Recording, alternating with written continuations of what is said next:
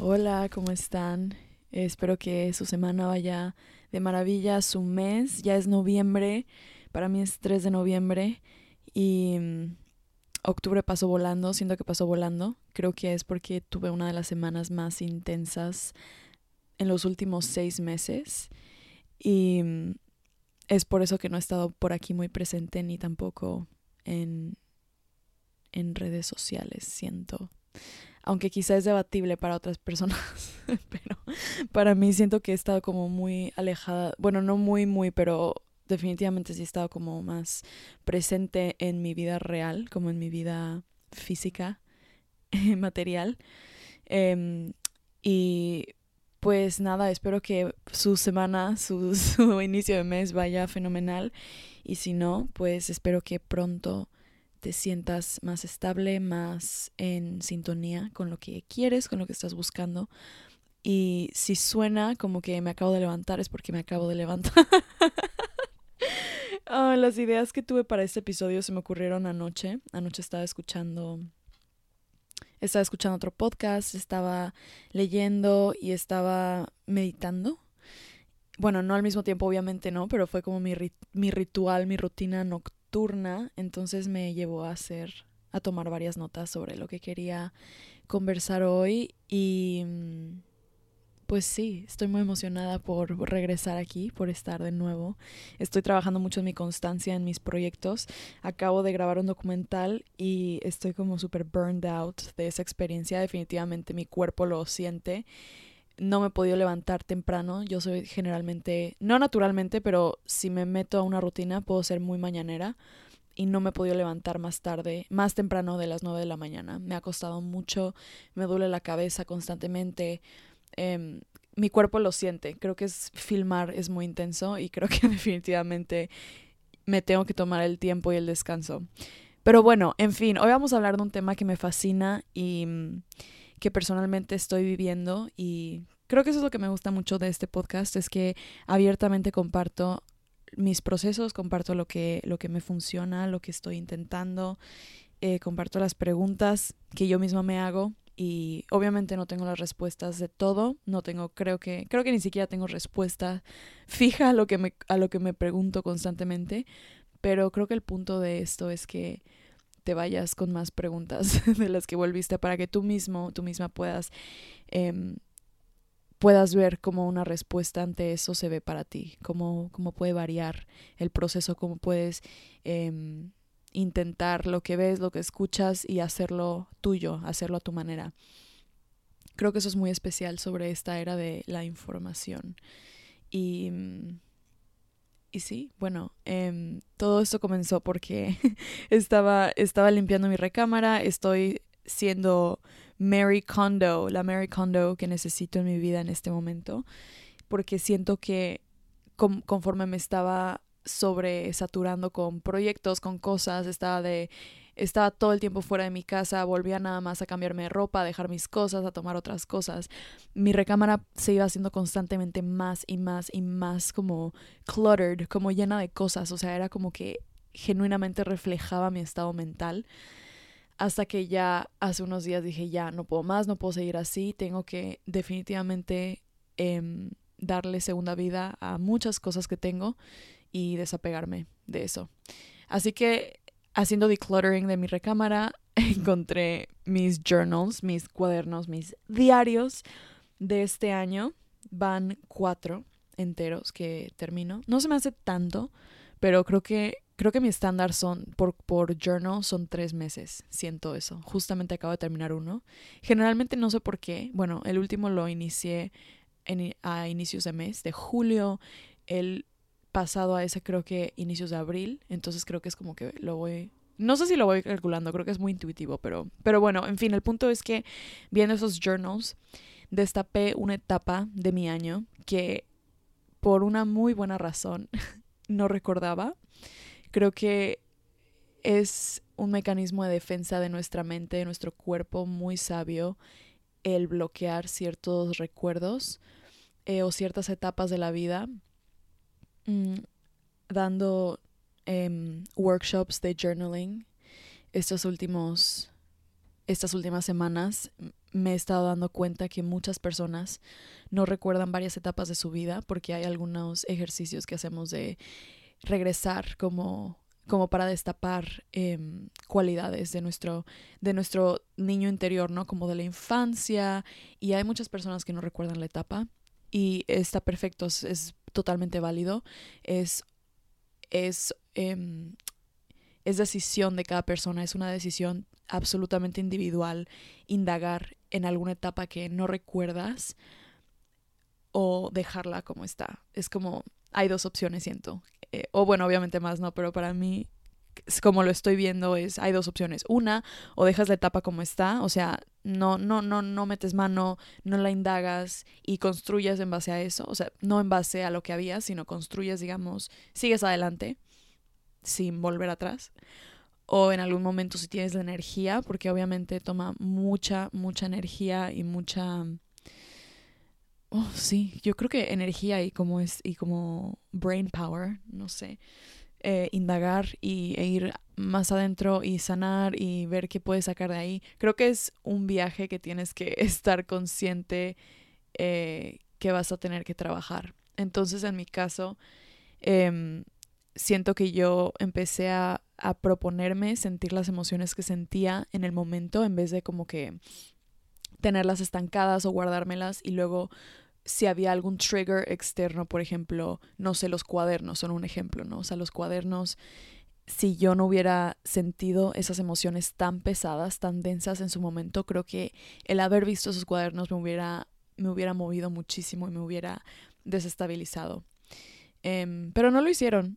me dio muchísimo gusto, como gusto, pero también como nostalgia y también como ganas de abrazarme a mi yo del pasado y también emoción que en su momento no creía que iba a salir de esa y unos meses después pude revisitar esa etapa de la que no me acordaba por un claro es como siento que la, la viví y ya fin fue como la viví tan intensamente que pude moverme hacia adelante em, conforme me lo fui permitiendo que no es fácil, obviamente, y creo que el tema de hoy es este. Crecer duele. No se me ocurrió un mejor título más que eso, literalmente. Creo que con eso puedo encapsular todo esto como mi viaje personal, pero también quiero ir un poco hacia el exterior y quiero hablar sobre la glow up culture. Quiero desmitificar una parte de la glow up culture que em, está sumamente como romantizada en redes sociales el glow up culture, incluso como el glow up de post breakup glow up, o sea, como cuando justamente terminas alguna relación o estás en algún duelo y como es este como, ¿sabes? Como el glow up, como la, como esta vibra como de liberación y como que sí, em, ¿sabes? Como automáticamente me siento súper bien y va y toxicidad, va y todo, wow, soy yo de nuevo, ¿sabes? Es como, definitivamente creo que hay, cumple su cometido. Creo que hay audiencia para eso y creo que em, creo que por algo es muy popular, pero al mismo tiempo creo que no es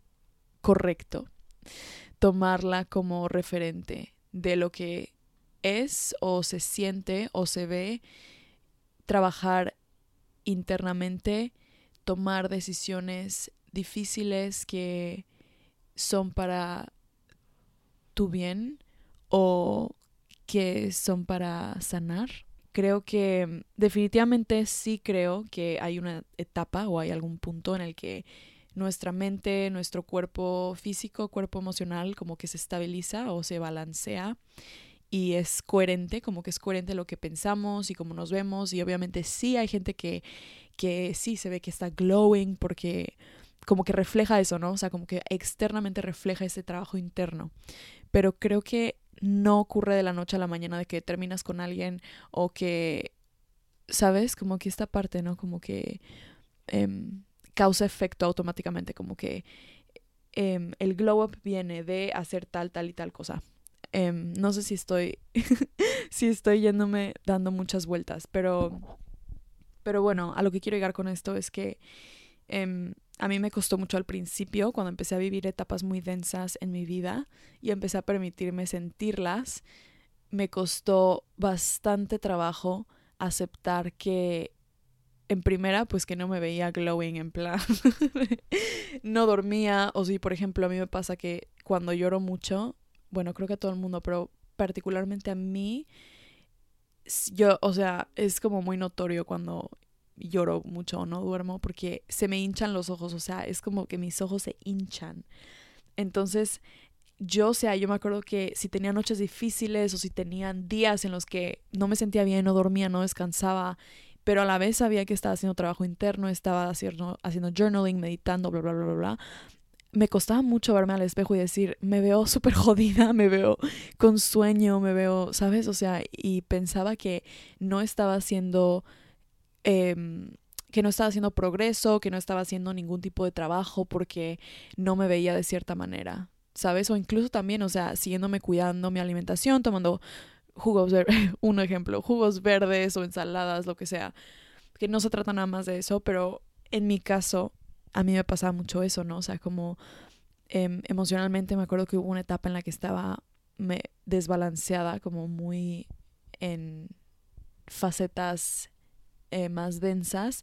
Y me acuerdo que mi piel lo estaba resintiendo y mi piel lo reflejaba porque tenía como, tenía una, una especie como de acné. No sé si era acné, era, era simplemente tenía muchos brotes en la piel, muchos brotes que por más que hacía no se me quitaban. Y me acuerdo que en esa etapa cuidaba mi alimentación en extremo, o sea, me acuerdo que no tomaba ningún tipo de refinados, todo lo que comía eran whole foods, em, etcétera, etcétera. Y, y no tomaba en cuenta que también provenía esto de, del interior, que también es muy importante. Entonces me, me, acuerdo que me frustraba mucho ver cómo mi apariencia física, cómo mi incluso cómo me sentía, como que contradecía esta etapa, este, este, como esta imagen del glow up. Entonces creo que es muy importante hablar de esto porque siento que hace falta eso, siento que hace falta esa conversación alrededor de que lo que vemos, como vemos que se ve un post breakup, un post o lo que, no sé, el trabajar en ti mismo, ¿no? O el tener self-care. No se trata nada más de tener baños en las tinas y de hacer estiramientos y de prender velas o de hacer journaling en un café, ¿sabes? O sea, creo que va mucho más allá de eso y es un recorrido muy arduo y es un recorrido que obviamente nunca termina, pero que al comenzar o en lo que te adaptas a tus maneras o en lo que conoces cómo reaccionas a eso, en lo que conoces tus tiempos, incluso te adaptas eh, adaptas tu rutina, tu rutina de día a día a una rutina que también incorpore el cuidarte, el, el, cuidarte emocionalmente, el como que ver hacia adentro, trabajar en ti. Creo que eso toma un poquito de tiempo, toma un poquito de, obvio, bueno, uno un poquito, bastante energía y creo que eh, se ve diferente para cada persona. Entonces vengo aquí a compartir cómo eso a mí me ha, me, el como darme cuenta de esto me ha cambiado enteramente como el journey al self-care o self-love o whatever, como quieran decirle. Pero, pero bueno, en primera creo que em, no es para nada bonito, no es estético, es totalmente lo contrario. Bueno, cada quien puede verle lo que quiera, pero creo que es un proceso bastante ruidoso, es bastante em, agotador puede ser.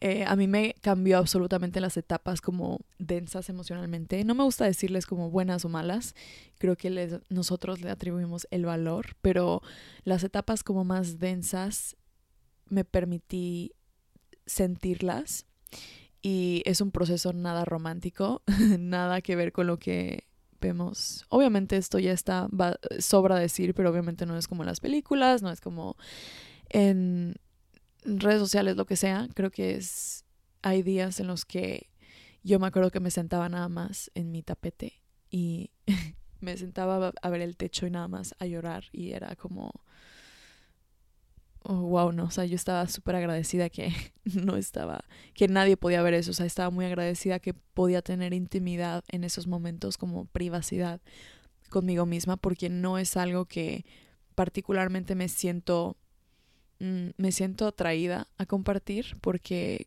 justamente creo que contradice ese flow de información. Entonces, una cosa que, em, que yo puedo decir como takeaway de todo esto es que el, el permitirnos sentir las cosas como son y olvidarnos de que de este glow up que tiene que ocurrir o como que tiene que ser justamente el efecto a cierta causa. Creo que es muy importante olvidarnos de esto y permitirnos sentir porque una vez que, lo, que nos permitimos sentir las emociones en el cuerpo, literalmente que se manifiesten y que salgan de nuestro sistema, podemos no nada más movernos hacia adelante, podemos simplemente como que cerrar esa etapa y que en algún futuro, semanas después, días, meses, años, si vemos algún trigger externo, por ejemplo, alguna, eh, algún objeto, alguna conversación, algún lugar, algún olor, lo que sea, como que destape nuestra memoria esa etapa o esa conversación, lo que sea, ya no va, no va a tener el mismo peso emocional porque ya no va a seguir en nuestro cuerpo, ya no va a seguir en nuestra mente. Simplemente va a venir como un recuerdo o simplemente ni siquiera va a venir. Y a mí es, esa es la epifanía que tuve al ver mis cuadernos, o sea, al ver mis escritos, al ver mis cartas que yo había hecho, todo fue como me quedé en shock porque dije, wow, no puedo creer que, o sea, me siento como una persona totalmente diferente por cómo me sentía. Era una etapa muy densa que no recordaba porque viví muy intensamente y me, por primera vez yo creo que pude desentrañar y digerir una etapa densa con esa gracia que, que sentir las cosas a su momento me permitió. Entonces es algo que recomiendo absolutamente y es algo que contradice esta romantización, pero que vale absolutamente la pena y es importante que recuerdes que es, es una etapa messy, es ruidosa, es... Em, no es tan estética, no es tan cómoda, es muy incómoda y duele, duele mucho, pero por el hecho que duela no significa que no está teniendo efecto. Em, no se siente, no todo se siente bien, no todo es placer en, en, en el self-care, en el self-love duele mucho también. Creo que es como el otro, el otro lado de la moneda, el del placer de, de saber que estás haciendo bien para ti, del placer que es eh, que tu mente se sienta en paz, que esté meditada, que esté todo eso. Creo que ese es nada más eh, el otro lado que también se experimenta en este camino. Así que este nada más es un recordatorio de eso y de cómo, cómo no podemos medir nuestro progreso con la misma regla con la que otras personas se miden o con el mismo método o sistema o lo que sea con lo que otras personas lo hacen porque es absolutamente individual para cada persona. A mí me gusta mucho compartir lo que hago porque lo que yo hago lo tomé de inspiración de varias diferentes personas y yo lo traduje a como a mi propio idioma, a mi propio idioma interno, a como que a mi propio estilo de vida, no sé, o sea, como que lo digieres de, diferente manera y se hace tuyo. Entonces creo que tiene mucho valor cuando las personas comparten lo que les funciona, pero obviamente sin imponerlo, sin como que jurar porque es la verdad y que todo esto, porque pues literalmente la verdad es sumamente relativa, o sea, cada quien tiene una diferente versión de lo que es una verdad. Y em, aprecio mucho cuando la gente comparte desde un lugar de de compasión, desde un lugar de empatía, pero no necesariamente para imponer algo, como generalmente, bueno, no generalmente no, pero como puede ser en redes sociales o en libros o en cualquier tipo de self, self-help cosas. Em, entonces sí, esto va muy de la mano con esta idea de abrazar los contrastes de la vida y sus patrones. Creo que justamente está, somos como alérgicos a, tachamos momentos o días como días malos, días de la chingada, días de bla, bla, bla, o sea, hay muchísimo de eso, pero creo que no porque inicies el día de la chingada o mal significa que ese va a ser como el mood o el, la, la vibra predispuesta. Siento que también es muy importante recordar que las emociones, las percepciones de cómo vemos las cosas literalmente cambian, o sea, son absolutamente cambiantes. O sea, yo, es un ejemplo muy claro, el, la manera en la que te vistes, la manera en la que en la que ves ciertas cosas cambian, todo es cambiante y es por medio de como los lentes con los que ves la vida. Cambian conforme a las etapas que estás viviendo, conforme a las personas con las que te rodeas, conforme a, a lo que estás trabajando, estudiando, disfrutando hacer, todo influye, todo es uno e influye eh, de maneras que a veces no nos imaginamos y que no, no nos pasan por la cabeza. Pero creo que es importante recordar que la vida tiene diferentes matices, tiene diferentes tonalidades, no siempre es no creo que está de más decir que no es bueno ni malo. Creo que creo que hay diferentes, hay, hay muchos tonos de grises entre esas dos escalas opuestas. Em, a mí me hizo pensar mucho esto porque en un sitio en el que trabajo, que es como una comunidad artística, hay, hay un mood bank, que es como un ATM, como un cajero automático de, de moods, de, de mm, como de emociones. Entonces tú llegas al mood bank y es como para mantener, el proyecto se trata, justamente es, como que ese mood bank lo crearon para que las personas se hicieran más conscientes de cómo se sienten, que no nada más se trata de decir, ah, me siento bien, o como que automáticamente contestar bien, o ah, ah más o menos, sabes, es como trascender eso, como que incluso traer una conversación alrededor de, de, de explorar más palabras para expresar cómo nos sentimos, porque finalmente las palabras crean nuestra realidad de cierta manera, en cierto aspecto, definitivamente lo hacen, son muy poderosas. Entonces, en este mood bank literalmente es como que em, entras, o sea, le picas al mood bank y te sale como que, ok, ¿cómo te sientes hoy? Y hay literalmente como 80 opciones, son diferentes colores y, y salen diferentes palabras, o sea, no es de que bien mal, es como emocionada y hay uno que dice peachy y otro que dice, em, no sé, eh, más o menos, o sea, lo que sea, y son diferentes palabras, son como palabras incluso divertidas, como catchy, que tú ves y dices, ay, wow, vamos a ver qué dice, peachy.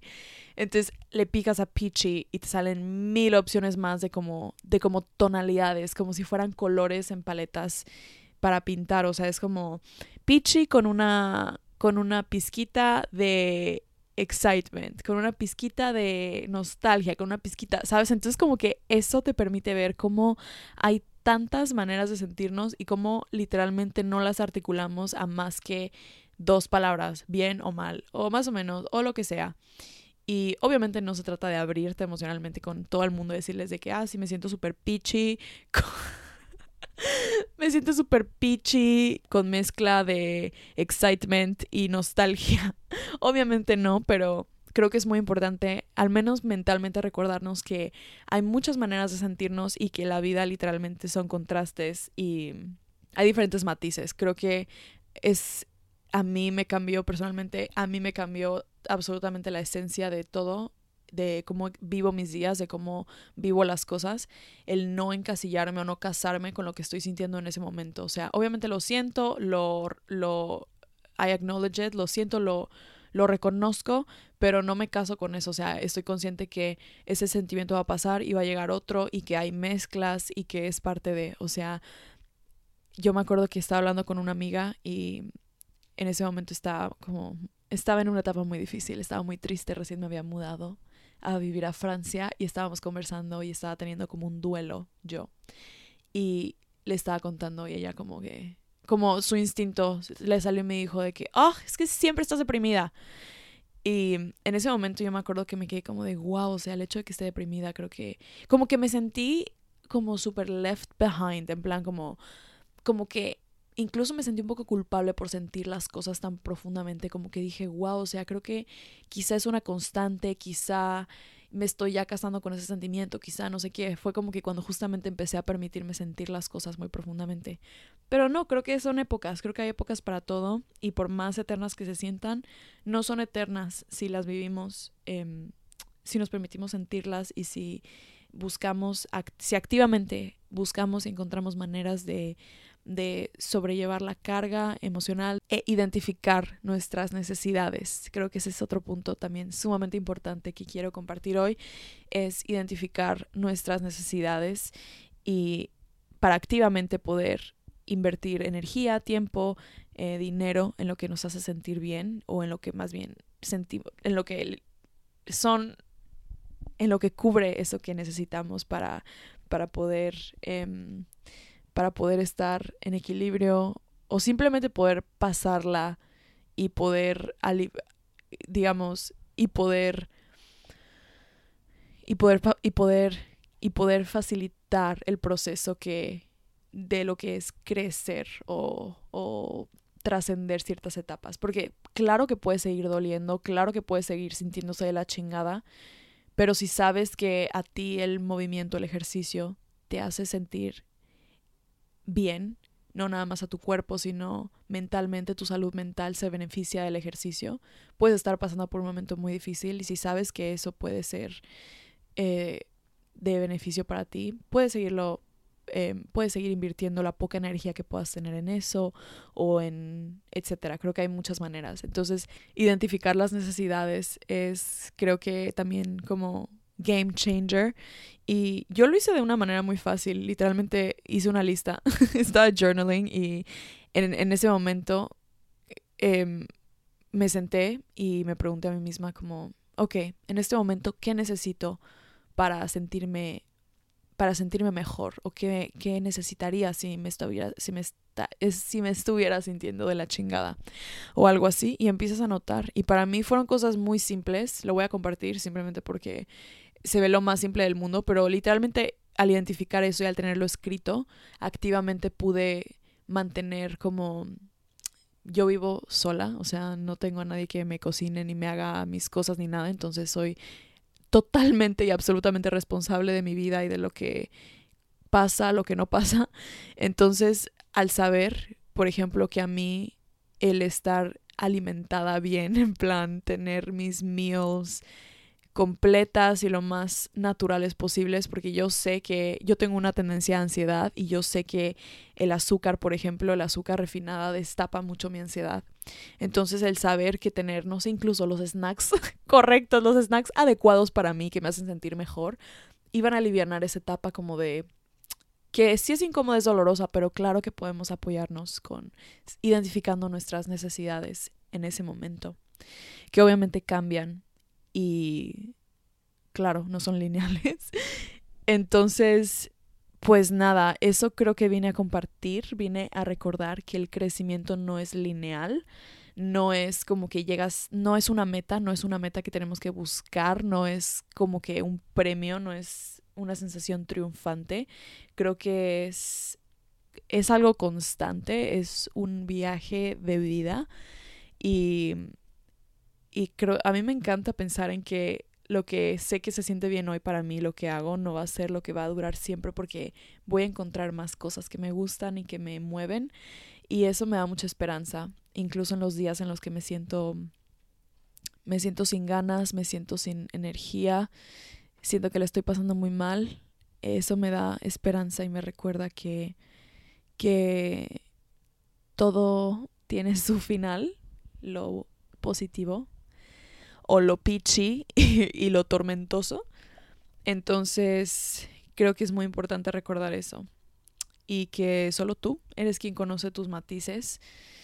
Solo tú eres quien conoce, quien conoce qué te hace sentir muy bien, qué te da placer, qué te aliviana los días no matter what, qué tipo de como alivianes te pueden traer un poquito de, de luz a momentos oscuros o incluso más luz a más momentos de luz, ¿sabes? Es como puede ser para ambas cosas.